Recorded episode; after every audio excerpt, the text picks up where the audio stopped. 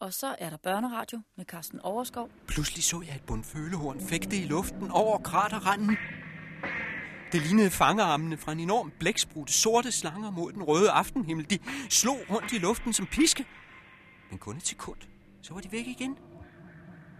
Men straks efter kom der en lang stang til syne. En art mast, der blev skudt i vejret ned fra krateret. Det mindede lidt om de kinesiske jonglører, som kan balancere med en roterende tallerken øverst på en pind, for oppe i toppen af masten sad der en tallerkenformet genstand, en, en skive, der virvlede rundt om sig selv med lynets hast. Man kunne se den køre rundt, fordi der var en slags spejle indbygget, der glimtede i solen for hver omgang. Vi var krøbet i ly, alle sammen bag de afsvidende græntræer på sikker afstand af krateret. Vi lå og vi stod fuldstændig stille og stirrede. Men der skete ikke mere i lang tid. Solen gik ned. Det var ved at blive halvmørkt. Alligevel kunne man høre på mumlen, at der kom flere og flere folk. Det strømmede til med nye tilskuere i skumringen. Når jeg så bagud over heden, kunne jeg ane i halvmørket, hvordan de kom gående. Først langsomt, forsigtigt, tøvende. Men da der så ikke skete noget, og det lå til, at der var faldet ro over alt det mystiske inden for krateret, ja, så sejrede nysgerrigheden over angsten, og man blev modig og gik rask over til. Godt nok var der ingen, der vågede sig helt op på krateret. Men snart var der tæt med tilskuere lige nedenfor hele vejen rundt. Ikke fordi der var noget at se på, bortset fra den nye mast med tallerkenen, der kørte rundt for oven. Men vi mennesker, vi er nogle gange sådan indrettet, at vi vil hen og kigge. Også når der absolut intet er at se på. Jeg må tilstå, at det galt også for mig. Også jeg blev drevet af min tåbelige nysgerrighed og trådte af der frem fra mit gemme bag granerne. Også jeg måtte absolut tættere på. Det første møde med væsner fra det ydre rum. En drøm for menneskeheden. Det endte i den første stjernekrig. Mareridtet fra Mars. Det endte i klodernes kamp. Den gamle historie af H.G. Wells, den berømte redselsberetning fra 1898, snart 100 år, men stadig lige grusom.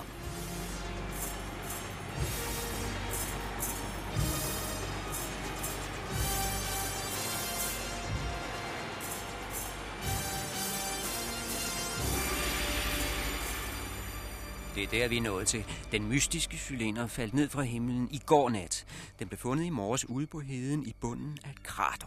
Ikke en meteor, som man først troede, men en tyndeformet cylinder 20-30 meter i tværsnit. En gigantisk beholder af metal. Det var Ogilvy, der fandt den, min ven astronomen, og han huskede straks nogle store eksplosioner, der havde været på planeten Mars for seks år siden. Og nu kan han jo regne ud, at det har været en slags affyring dengang, den gang, og at det her var et af projektilerne. Og ganske rigtigt i løbet af dagen kom der lyde inde fra cylinderen, og herhen på aftenen har vi set de første marsmænd komme kravlende ud. Nogle brune, slimede, læderagtige klumper, så redselsvækkende, at vi flygtede ned fra krateret alle sammen. Ud på sikker afstand. Troede vi.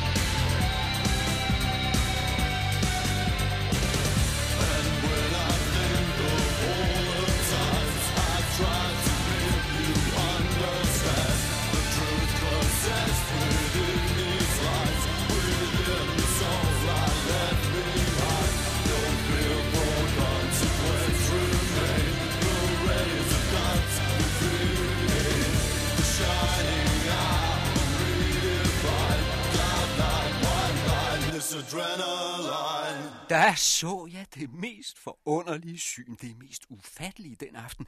I hvert fald, når man tænker på det nu bagefter. Det var en velkomstkomité. Der var nogen, der havde dannet en slags delegation, der skulle byde Marsboerne velkommen.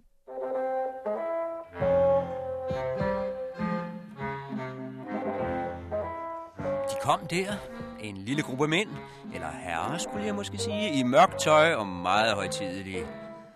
Den forreste af dem svingede langsomt med et hvidt flag. Tilskuerne ved til side. Det var kendte mænd åbenbart erhverdige borgere. Der blev gjort plads for dem, så de fik fri passage hen mod krateret. Det var som om det hvide flag skar et snit gennem mængden, så de sorte jakkesæt kunne skride uhindret frem for at få løst deres meget, meget alvorlige opgave. Jeg må nu sige, at jeg undrede mig noget. Jeg havde jo set en af marsmændene på nært hold.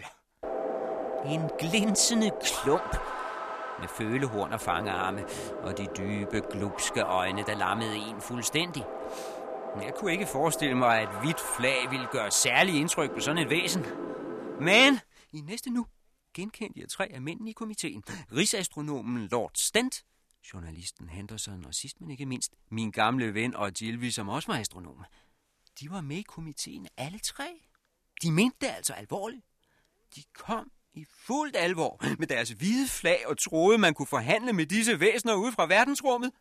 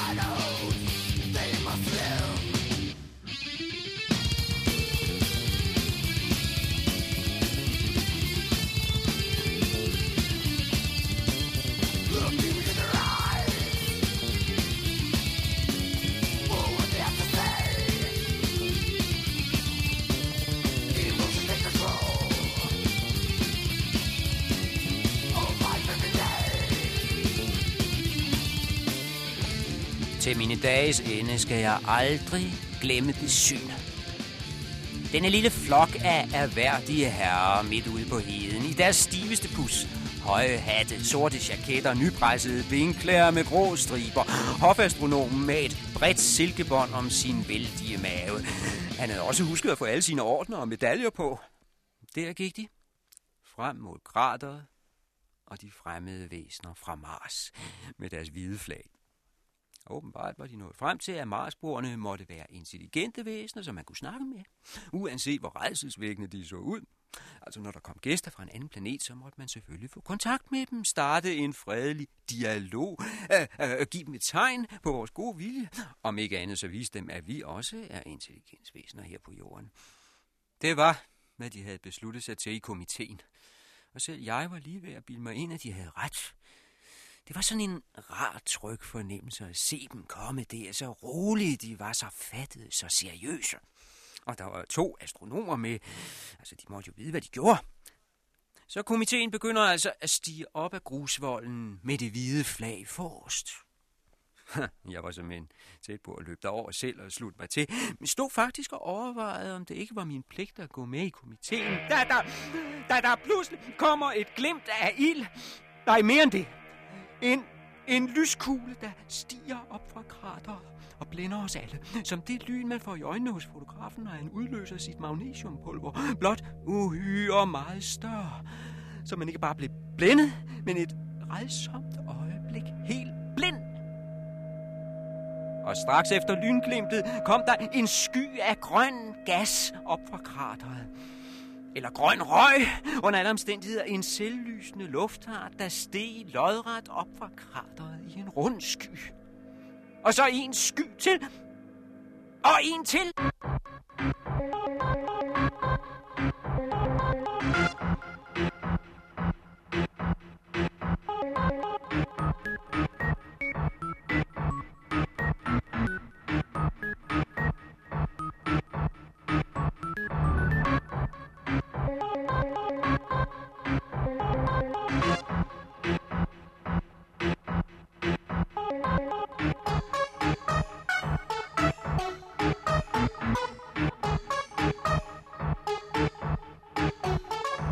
Tre selvlysende grønne skyer, der hang over hinanden, ligesom tre røgstød fra en vulkan, der snart går i udbrud. Men her hang de og lyste i mørket som tre paddehatte over hinanden. Lyste så alt, hvad der vendte op mod krateret, fik et sygt, giftigt grønt skær over sig. Stupid and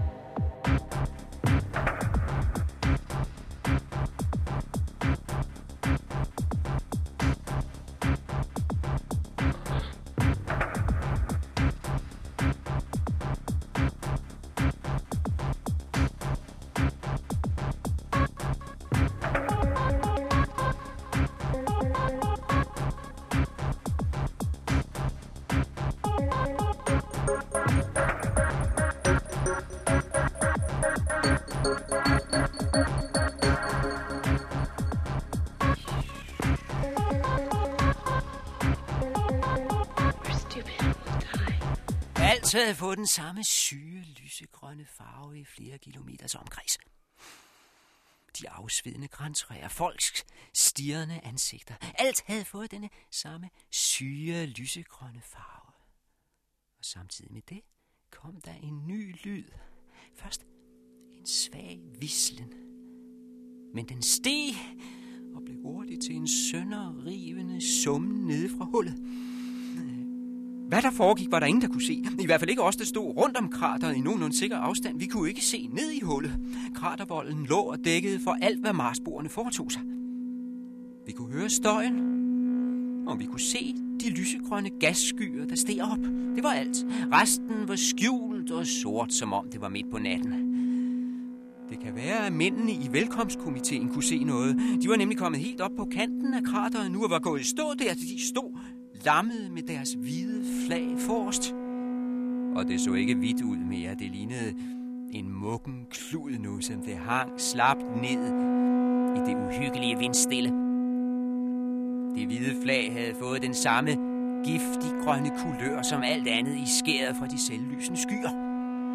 Også mændene i komiteen var farvet grønne, som de stod deroppe på toppen af volden, så ud som en gruppe gamle kårstatuer, irrede af vind og vejr gennem århundreder. Men de levede endnu, og det er muligt, de kunne se noget mere op fra, hvor de stod, end vi kunne. Det får vi aldrig at vide. Henderson vil aldrig få skrevet i sin avis om, hvad han så i det øjeblik. Og jeg får aldrig nogensinde spurgt min gamle ven Ogilvy, for den vislen var kun starten på redslerne. Det hvide lysglimt og de svævende skyer af selvlysende grønne gasarter, det var kun de første varsler. Først nu skulle den virkelige gru til at begynde. For nu kom der en bulrende larm nede fra krateret, og det næste, der sker, det kunne vi alle se. Det dukkede op over randen, det bulede op. En mægtig kuppelformet gevækst, der langsomt kom voksende nede fra hullet og nu hævede sig op over kanten som en kæmpemæssig lavaboble. Så så vi, at der skød en slags pigge ud fra kuppelformen. Men ved nærmere eftersyn, det var ikke pigge. Det var snarere en slags rør. Kunne det være kigger der, eller lignede det ikke snarere kanoner?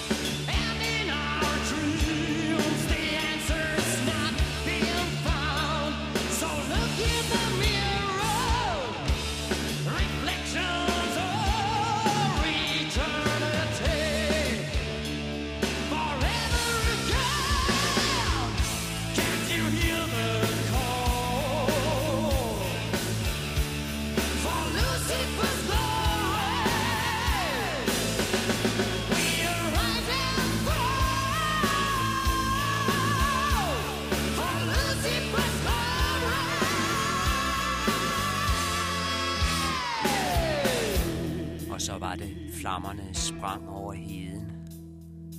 Som ånder af ild, der pludselig blussede op. Antændt af en varme, som ingen kunne se, men den kunne kun komme et sted fra. Det var et kanontårn, Marsborene havde rejst. Et tårn med strålekanoner. Stråler, der var usynlige for os mennesker. Men der, hvor de ramte, der gik alting i brand. Mændene i velkomstkomiteen blev ramt som de første. Ilden sprang fra den ene til den anden. De gik simpelthen op i flammer. En efter en blev de ramt af et usynligt slag, og sekundet efter stod de i lys lue. I et eneste nu var et menneske af kød og blod forvandlet til en levende fakkel. Jeg så dem. Blandt dem mine venner og Gilvi og Henderson så, hvordan de stod fuldt oplyste af den ild, som fortærede dem. Jeg så dem vakle, så dem falde om i deres egne flammer, mens de bageste brødre kom væk.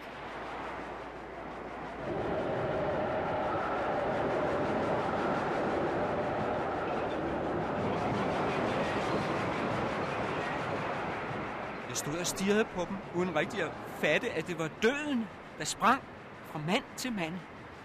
I første omgang var jeg mere forbløffet end redselslag, for det var, var, var utroligt. Kunne det virkelig være sandt? Syv, otte små usynlige stråler, og hele velkomstkomiteen var svedet af for øjnene af os. Fældet styrtet om på jorden som forkullede rester. Og nu begyndte kuppelen at dreje rundt, og strålerørene blev rettet ud over heden. Et sted brød et brandtræ pludselig i brand og stod som en fakkel i landskabet. Sekundet efter var det en gyvelbusk, der flammede op. Tilfældige steder, nogle gange tæt på krateret, andre gange flere kilometer væk. Det var som en usynlig tændstik, som blev ført hen over heden og tændte lidt her og lidt der.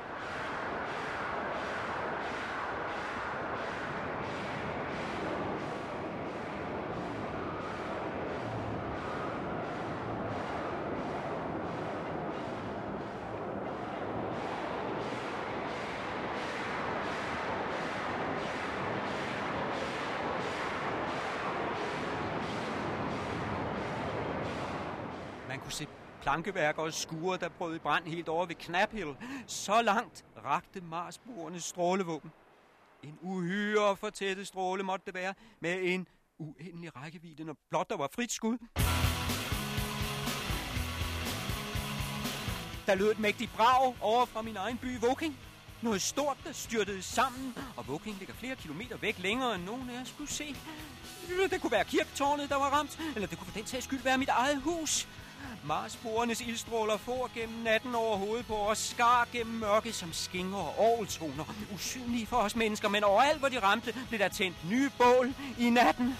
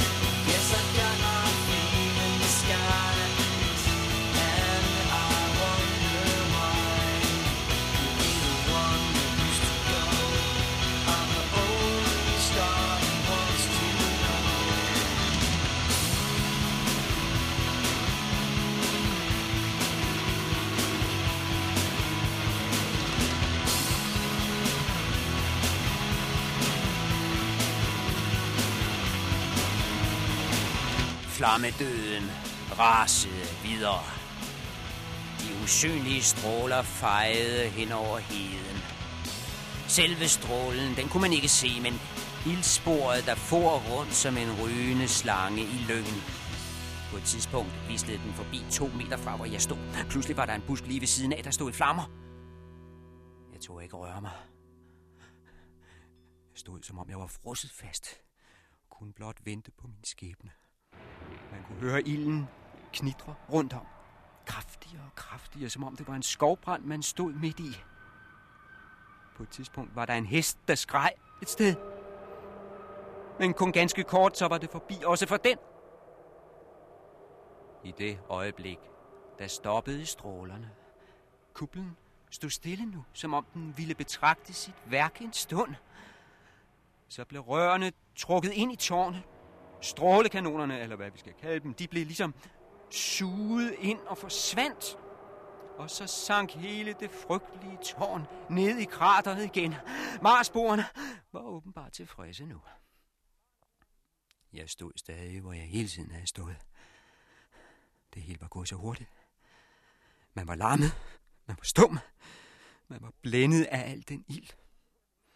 Hvis strålen var faret bare et par meter længere, så var jeg blevet dræbt, lige så sikkert som, som en snegl fanget i en skovbrand. Men skæbnen havde sparet mig denne gang. Mine venner lå som forkullede levninger, men jeg var frelst, i hvert fald forløbig. Og mørket sænkede sig atter over heden tæt som et ligklæde af sort fløjl over al den nye død. Klodernes kamp. Den første gyser fra verdensrummet. 100 år gammel, men stadig lige grusom, når den går videre efter denne grusomme musik.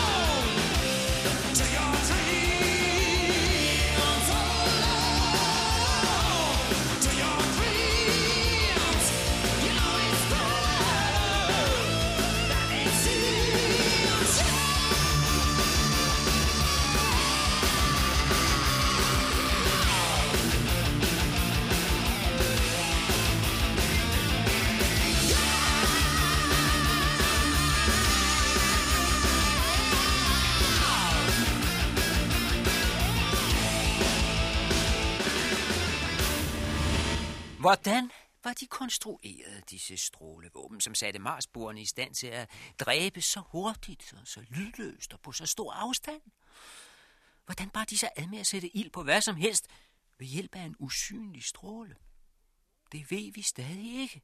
Det er noget, man diskuterer den dag i dag. Nogen mener, at man på Mars har en teknik til at samle varme sammen i superisolerede rum, hvor man når op på helt fantastiske varmegrader.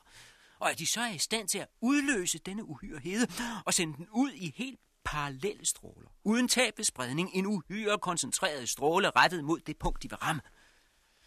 Det må være ved hjælp af en slags hulspejl, ligesom parabolen i et fyrtårn. Men hvordan Marsboerne laver de spejl, det er der ingen, der ved.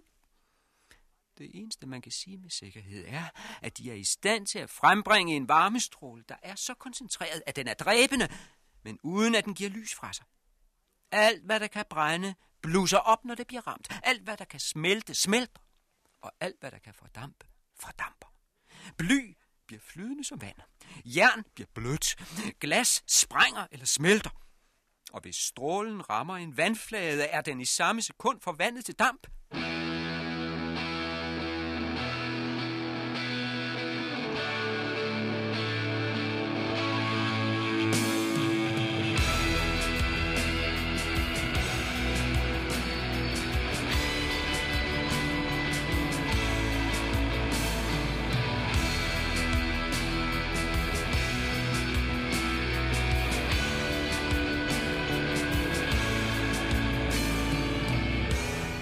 Resultatet så vi allerede den nat. 40 mennesker var gået tabt. De lå som forvredne og forkullede lige under den stjerneklare sommerhimmel. Ukendelige. Og heden stod i lys lue på hele strækket fra Horsel til Maybury. Vi havde oplevet strålevåbne for første gang.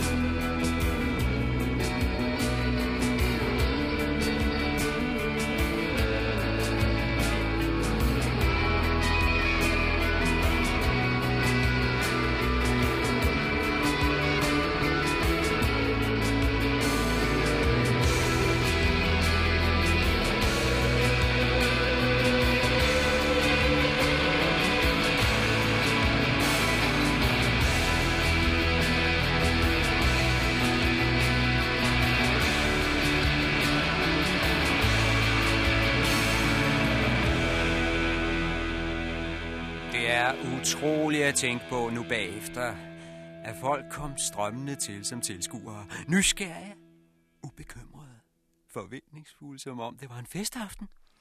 Lige op til det øjeblik, hvor Marsborgerne affyrede deres første ildstråle. Det var særligt unge mennesker inde fra byerne, der kom for at se. De tog det som en, en lille forlystelse efter arbejdstid. Ligesom når der ligger et omrejsende tivoli om på dyrskuepladsen. På med søndagstøjet og ud på heden og se den mystiske cylinder, som alle snakker om. Rigtig god lejlighed til en lille aftentur med kæresten. Lidt fjas i tusmørke, et stjålen kys. En lille afveksling i hverdagen. Sådan var stemningen. Altså før strålevåbnet satte ind.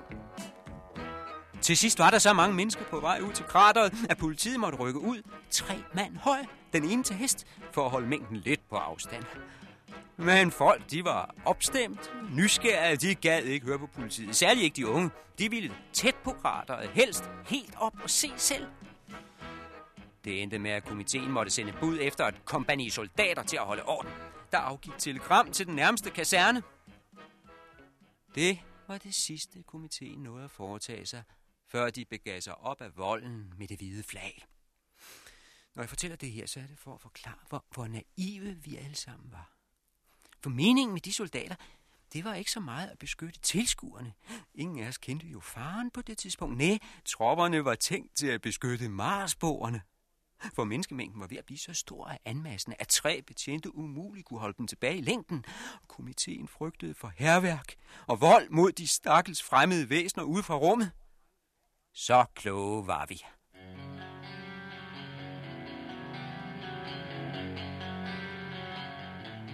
Et par minutter efter skulle vi blive meget klogere. Der skulle det vise sig, at hvis der var nogen, der havde brug for beskyttelse, var det i hvert fald ikke Marsborerne.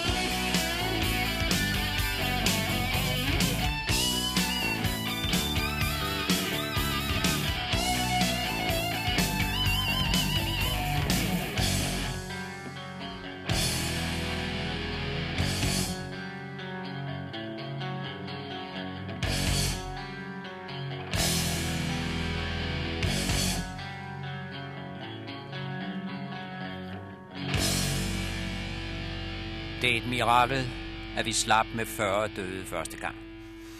Det skyldes udelukkende, at de fleste af tilskuerne kun var nået halvvejs ud på heden. Og heldigvis for dem aldrig kom ud i nærheden af krateret. De befandt sig stadig ude bag de lave klitter, sådan halvt i dækning bag sand og lyng, da strålen kom. De kunne nøjes med at kaste sig på jorden, så var de i sikkerhed. For Marsmændenes ildstråler kan ikke gå gennem jord.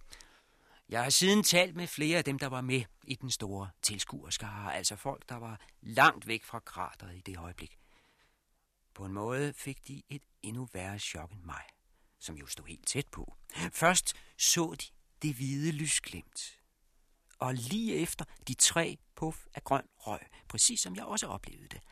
De hører bulleret, og så, så kommer den frygtelige ild. De ser mennesker, der pludselig flammer op som fakler i det fjerne. Buske, træer, der går i brand fra det ene sekund til det andet, som om der er en usynlig hånd, der farer rundt og sætter ild på. De hører ildstrålen skære gennem luften lige over hovedet på dem med en væsende lyd, der næsten overdøver bulleret op fra krateret. De ser trætoppene bag sig flamme op, bøgetræer grønne for neden, men et knitrende bål for oven. Skal man flygte? Eller skal man kaste sig på jorden? Mange løber tilbage ind mod byen. Men der ser man murer, der vælter, og træværk, der pludselig flammer op. Der er ruder, der splindres. Der er en hel husgavl, der falder sammen. Den væsende stråle, den knitrende ilde bravende fra de faldende bygninger, og den dybe torden ude fra krateret. Folk er forvirrede, folk er rådvilde.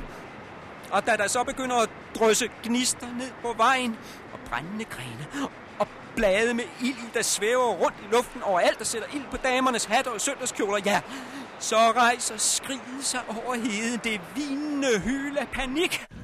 Nu kommer de! Nu kommer de og tager os! Bliver der skrejet. Men den første, der kommer, er den ridende betjent. Han er på flugt, sanseløs med begge arme op om hovedet. Hesten galopperer tværs gennem menneskemassen. To-tre stykker bliver trampet ned allerede på det tidspunkt. Og nu flygter alle. De støder puffer til hinanden. De vil ind til byen. De vil hjem. De masser på som en flok får, lader sig presse tæt sammen, hvor vejen bliver smal. Alle vil igennem først. Man river og flår i hinanden. Man sparker, man stamper på hinanden. Og en menneskemasse i panik. Det er det farligste sted, man kan være. Eller være ved fronten i en krig. Hellere være ombord på et synkende skib. Hellere springe ud fra toppen af Eiffeltårnet. Det er ingenting i forhold til den risiko, man løber i en menneskemængde, der er grebet af panik. En dreng bliver revet om kul midt i myldret. Der bliver trampet hen over ham. Han prøver at komme op igen. Men kan ikke for de hundredvis af fødder, der stamper hen over ham. Hans mor kaster sig ned for at hjælpe. Men nu bliver hun også stampet ned. Og lidt senere sker det samme for en anden kvinde. Mindst tre, der bliver trampet ned den aften og fik lov til at ligge og dø. Alene. Ude i mørket. Ude i redslernes landskab.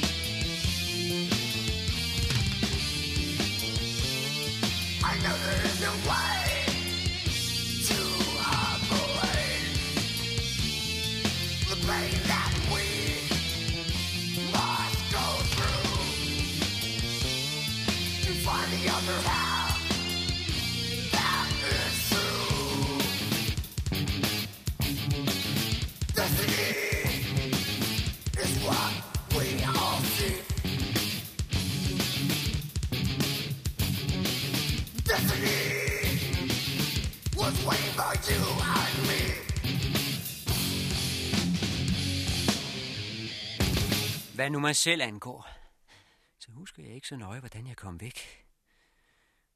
Jeg var i chok. Jeg husker kun nogle få spredte ting, ligesom hulter til bulter. Hvordan jeg stødte ind i et træ. Hvordan jeg stolprede afsted gennem den afbrændte lyng. Overalt var der spor efter det slag, som Marsborene havde rettet mod os. Det var som om strålen stadig hang lige over hovedet på mig og blev svinget frem og tilbage som et svær af ild, dødeligt og nådesløst. Et ildsvær, der kun ventede på at hugge til og udslette også mig. På en eller anden måde kom jeg ud på vejen. Løb som en gal ind mod byen, hvor jeg fik kræfter fra, det ved jeg ikke. Men jeg kom helt ind til broen ved gasværket, før jeg brød sammen. Men der var jeg færdig. Det svimlede for mig. Vaklede. Jeg faldt om midt på vejen, og jeg orkede ikke rejse mig igen. Totalt udmattet. Både af selve flugten og af chokket. Måske mest af chokket, denne voldsomme sindsbevægelse. Jeg ved ikke, hvor længe jeg blev liggende, men da jeg kom til mig selv igen, var der sket en mærkelig forandring. En forandring med mig selv. Angsten var væk. Jeg var pludselig ikke bange mere. Det var som om, der slet ingen far var. Som om det hele bare havde været en, en drøm. En, en ond drøm, som jeg var vågnet op fra nu. Et lille mareridt, som en sådan børster af sig om morgenen. Jeg lå og missede med øjnene. Jeg havde mistet min hat. Øh, min hvide flip, den var revet af, og jeg kunne udmærket se de brændende huse og, og lugte den tykke røg ude for heden. Men jeg troede ikke på det. Jeg, nægtede simpelthen at tro, at det havde fundet sted.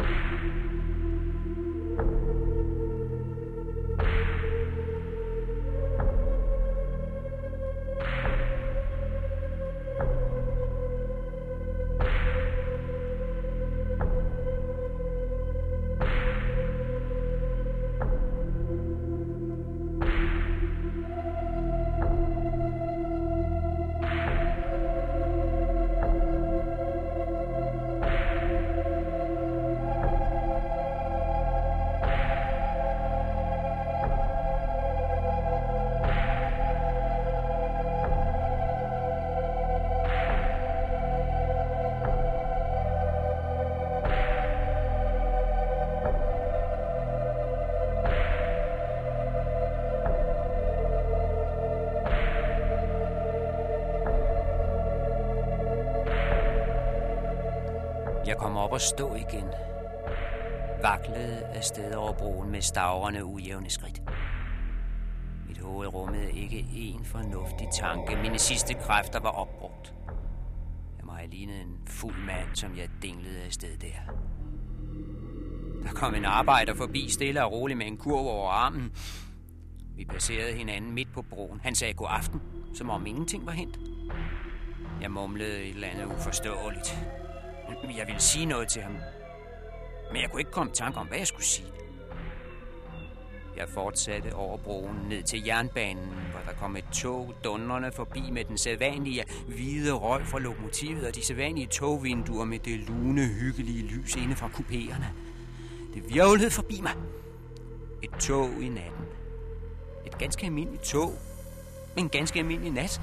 Her, midt inde i byen. Her var der ingen huse, der brændte. Ingen skader overhovedet. Pludselig var alting fredeligt igen. Hen på hjørnet stod et par mennesker og talte roligt sammen. To mænd og en kvinde. Det var så normalt alt sammen. De stod bare og snakkede, hyggede sig og grinede lidt en gang imellem. Det var som om alt det andet slet ikke var sket. De tag stille, da jeg nærmede mig.